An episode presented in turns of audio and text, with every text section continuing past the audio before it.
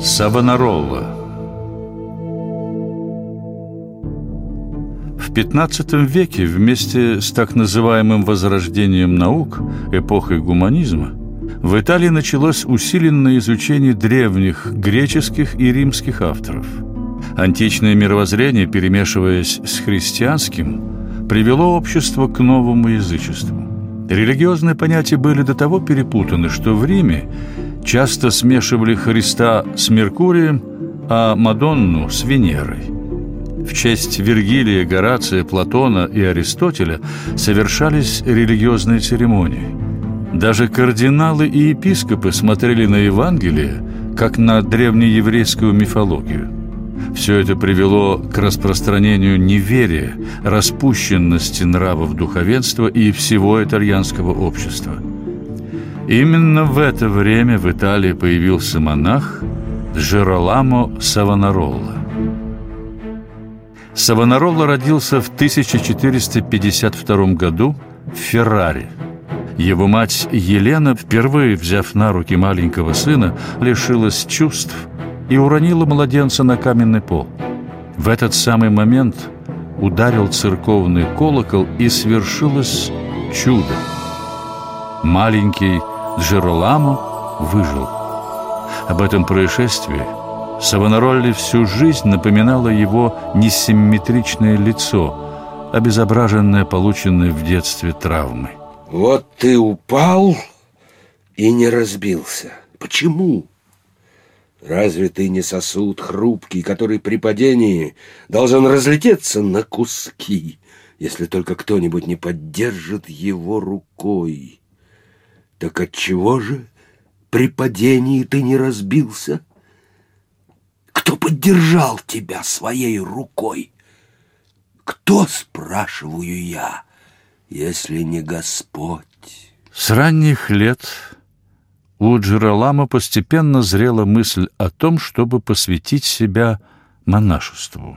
По божественному озарению я начал тогда презирать все земные блага и воспылал невероятным желанием обрести Царство Небесное.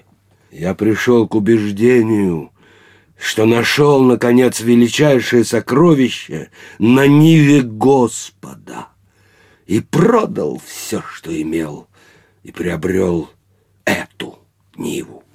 Джероламо тайно ушел из родительского дома и вступил в доминиканский монастырь в Болонье.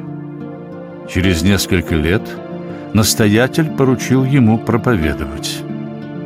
Так Савонарола оказался во Флоренции, где его постоянным пристанищем стал монастырь Сан-Марко.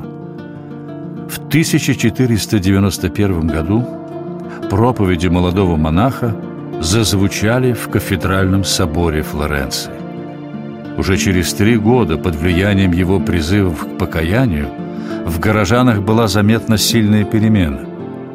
Флорентинцы постились, посещали церкви, женщины стали вести себя заметно скромнее. Нередко купцы под влиянием его проповеди возвращали несправедливо нажитое добро. Для некоторых имя Савонарола является сегодня символом средневекового варварства и христианского мракобесия. Но великие люди Ренессанса думали о нем иначе. Среди восторженных почитателей и последователей Савонаролы можно назвать главу Платоновской академии во Флоренции Марсилио Фичино и его ученика, неоплатоника Джованни Кози, поэтов Бенивьени и Нарди, художников Бартоломео де ля Порта, де ля Роббиа, Лоренцо ди Креди, Боттичелли. Наконец, Микеланджело посещал все проповеди Савонаролы, до конца своей жизни постоянно перечитывал их и всегда с благоговением вспоминал о потрясающем впечатлении, которое производили на него голос и жесты этого человека, которого он считал святым. Две вещи приводят человека к деланию всякого добра: любовь и страх. И эти два движущих начала являются учителями всех искусств. Посмотри на женщину, которая учится ухаживать за своим новорожденным младенцем, которую учит не что иное, как только любовь.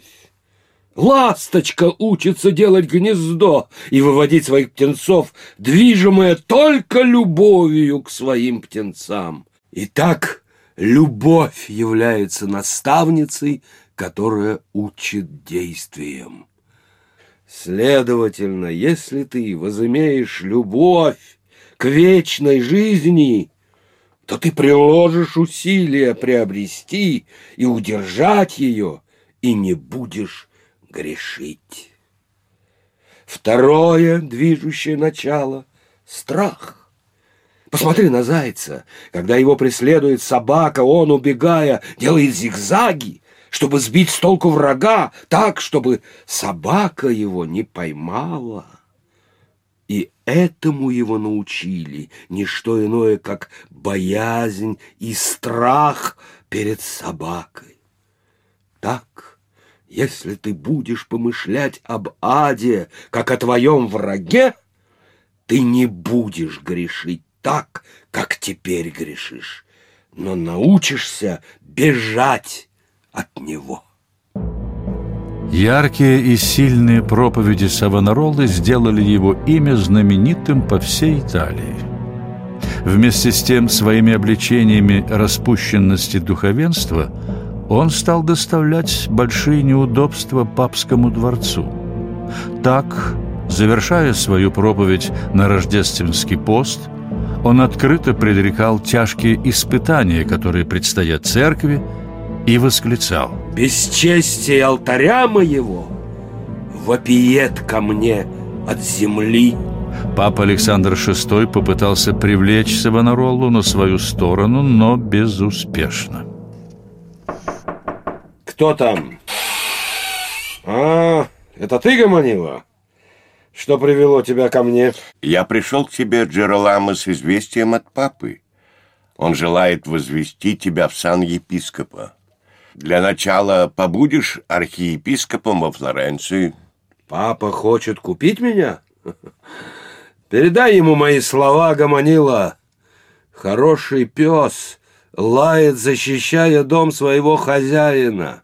И если разбойник бросает ему кость, он ее отодвигает в сторону и не перестает лаять». «Не будь дураком, Джероламо. Архиепископом ты побудешь совсем немного. Нужно же соблюсти приличие. Потом получишь и кардинальскую шапку. Ее красный цвет будет тебе к лицу». «Я не желаю шапки. Ни большой, ни малой митры. Мне не нужно ее, кроме той, которую Господь дал своим святым. Венца мученичества этой красной шапки, шапки крови. Вот чего я хочу». «Вот как. Думаю, папа сможет тебе это устроить». двенадцатого мая тысяча четыреста девяносто седьмого года папа Александр шестой, назвав учение Савонаролы подозрительным, отлучил его от церкви. Савонарола объявил отлучение недействительным и при большом стечении народа сжег папскую буллу. Открытого вызова папа уже не стерпел. Во Флоренцию прибыла следственная комиссия из Ватикана. Савонаролу схватили и заключили под стражу. Весной тысяча четыреста девяносто восьмого года его приговорили к смерти.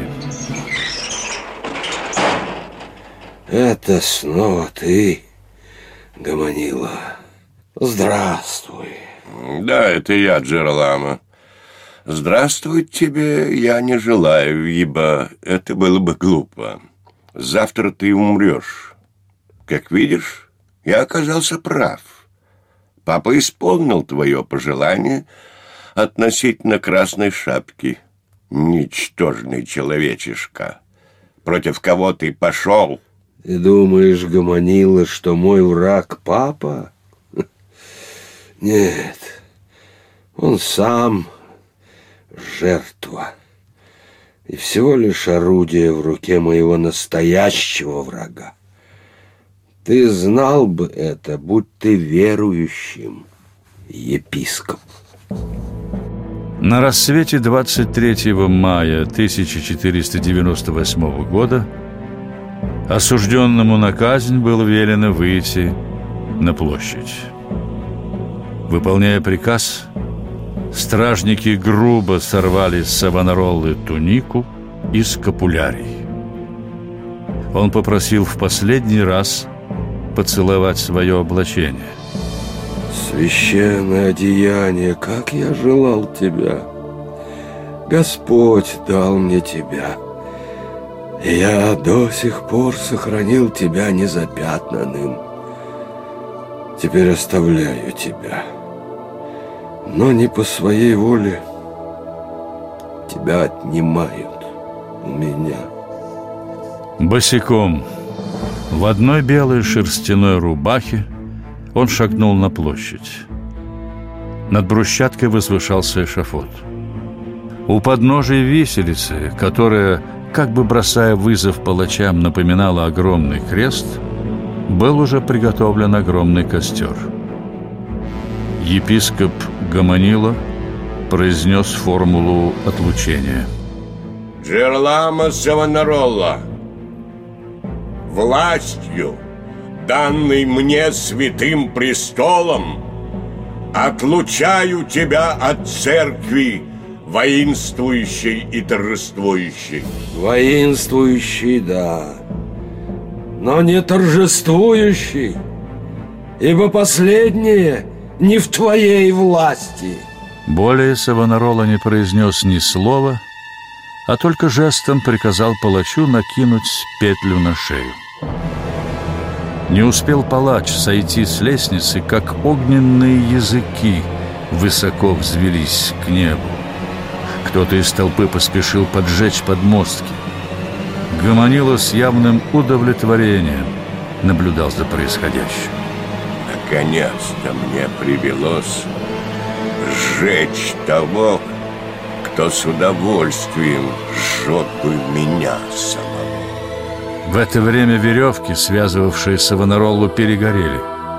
Под сильной тягой воздуха тело его заколебалось, и верующим показалось, что в огненном столбе он поднял руку и благословил тот самый народ, который сжигал его.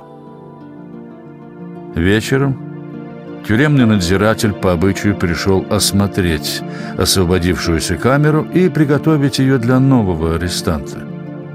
Его внимание привлекла надпись, нацарапанная содержавшимся здесь монахом прямо на каменной стене. О, человек, дьявол всю жизнь играет с тобою в шахматы и ждет прихода смерти, чтобы дать тебе мат. И поэтому будь готов. Хорошо обдумай этот ход, потому что если ты выиграешь этот ход, ты выиграл все. Но если ты его потеряешь, то ты ничего не достиг.